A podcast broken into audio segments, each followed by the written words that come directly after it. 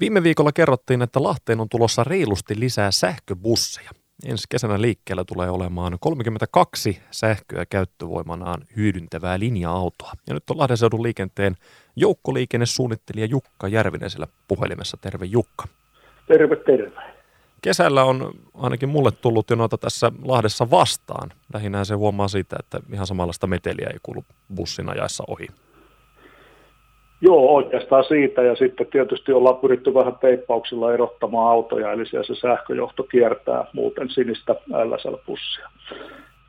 Ilmeisesti sinne on kuitenkin turvallisuuden vuoksi lisätty jotain käyntiääntä näihin busseihin. Joo, hy- hyvin pieni semmoinen äänihän siellä kuuluu, kuuluu auton liikkuessa näillä kaupunginopeuksilla, johtuen juuri siitä, että, että tota noin, niin autot on, on lähes äänettömiä, niin saadaan, saadaan kuitenkin turvallisuus edelle tässä, eli, eli huomioidaan niitä autoja sitten paremmin kuin pieni ääni kuuluu. Kuljettajalla myös soittokello, eli jos siellä tapahtuu jotain odottamatonta e- edellä liikenteessä, niin hän voi sitten tarvittaessa sieltä pienen varoituksen antaa semmoisella kilistin kellolla.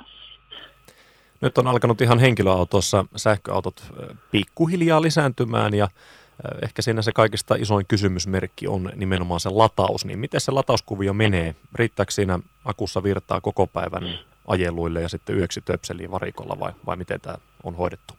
No kyllähän niin kuin laskennallisesti voidaan ajatella, että varsin pitkälti auto pystyisi päivän tuossa ajamaan, mutta käytännössä kuitenkin liikennöitsijä hoitaa lataamista niin, että autoja ladataan varikolla ja vaihdellaan sitten tuonne linjalle. linjalle. Ja tällä salon on kilpailuttanut liikennettä niin, että meillä on tietty määrä busseja vaadittu sähköisenä tuonne liikenteeseen ja liikennöitsijä on tarjonnut niitä lähes saman verran lisää sinne, jotta saadaan tämmöinen helppo, helposti toimittu tämän latauksen kanssa niin, että ei tule sitten talvikelissäkään pulmia, kun tuo sähkönkulutus on vähän isompi. Onko se sitten talvella niin, että se lämmitys hoidetaan tavallaan, että varikolla on, tai varikolta lähtee jo lämmitetty bussi? Kyllä se niin on, että ne lähtee lämpöisestä tilasta. Nyt puhutaan nimenomaan tällä hetkellä paikalla olevista autoista, eli Koiviston autolla on halli, halli olemassa olevalle kalustolle, jossa, jossa kalusto yön aikana lataa. Sehän ei ole kovin monta tuntia, kun meillä auto kerkii siellä seisomaan. Ja sen lisäksi on sitten tämmöinen pikalatausjärjestelmä, jolla voidaan nopeammin sitten puutata se virta sinne auton akkuihin kesken päivän. Ja tota, lämmittäminen itsessään autoissa talvella tapahtuu myös osittain sitten, sitten perinteisellä vepastolla, mutta lähtökohtaisesti tuon sähkön kautta operoidaan pois lukien ne ihan kylmimmät liikennöintiajat sieltä talvena. Osaatko sanoa akkujen eliniästä? Onko näitä jo vastaavia busseja ollut Suomessa käytössä ja sitten miten nuo kustannukset, minkälaiset ne on verrattuna dieseliin?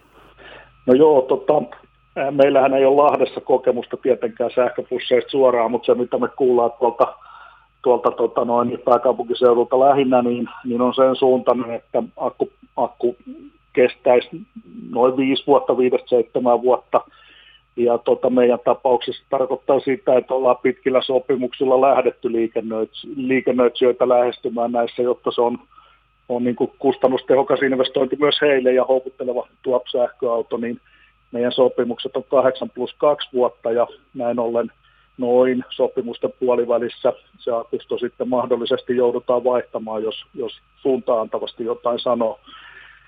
Kustannuksista ensinnäkin riskihän on kustannuksissa tuolla liikennöitsijällä, eli jos joku poikkeuksellinen ajat, ajatus muutus tässä, tässä sähkö, sähkön suunnassa, niin vain indeksin osalta se on, on niin kuin kaupungin riski riski noissa kohdissa. Ja meille hankintana sähköpussit, kun ne, me, meillä maksetaan ikään kuin tämmöisen, tai siis liikennehän tilataan niin, että me, me tilaajana maksetaan se liikennöinti tuonne liikennöitsijälle pohjautuen kilometreihin ja, ja tuntisuoritteisiin ja tämmöiseen auton päivähintaan, niin meidän liikennöinnin hinta on jopa laskenut siitä, mitä dieselillä ajaessa tuo on, kun tuon sähköpussin käyttökulut on pienemmät kuin dieselin tuossa ajaessa, että huolto- ja, ja polttoainekulut tekee sen, että päästään edullisempiin hintoihin.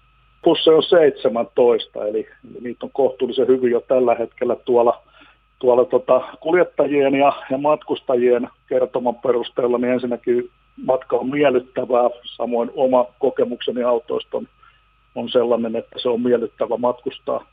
Matkustaa. Tuo auto, tietenkin uusi auto on aina kiva ja nätti jo, jo sen takiakin, mutta se on hiljainen ja, ja kyyti on tasasta omilla kokemuksillakin. Ja, ja tota, pienten alkukankeuksien kautta, niin kyllä meillä valtaosin se liikenne noilla sähköautoilla on lähtenyt ihan hyvin käyntiin, että ei ole, ei ole ollut mitään isompia ongelmia. Onko muuten uusissa busseissa se uuden auton haju? No kyllä se tuntuu olevan, joo. joo. Se, se on kyllä semmoinen olemassa siellä, siellä tota noin, ja, ja, se siitä tekee jollain tavalla. Nämä on myöskin sille aika, aika tietysti moderneja nämä autot, niin antaa se jonkunnäköisen joukkoliikenne statuksen noston, kun, kun auto on tyylikäs ja siisti ja, ja siihen liittyy vielä tämmöiset sähköiset elementit, niin, niin mä itse pidän sitä hyvin, hyvinkin miellyttävänä hankintana tähän, tähän kaupunkiympäristöön. Ehdottomasti. Hei, kiitoksia näistä kommenteista Lahden seudun liikenteen joukkoliikennesuunnittelija Jukka Järvinen ja mukavaa kesän jatkoa. Kiitos samoin sinulle. Moi moi.